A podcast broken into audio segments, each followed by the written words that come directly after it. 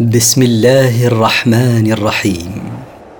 مركز تفسير للدراسات القرآنية يقدم. المختصر في تفسير القرآن الكريم صوتيا.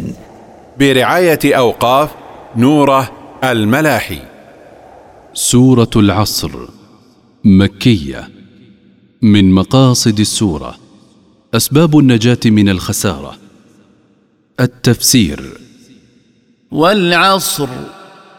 أقسم سبحانه بوقت العصر. إن الإنسان لفي خسر.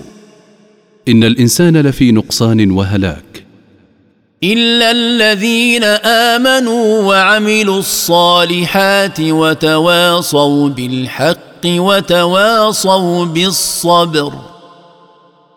إلا الذين آمنوا بالله وبرسله وعملوا الأعمال الصالحات وأوصى بعضهم بعضا بالحق وبالصبر على الحق فالمتصفون بهذه الصفات ناجون في حياتهم الدنيا والآخرة.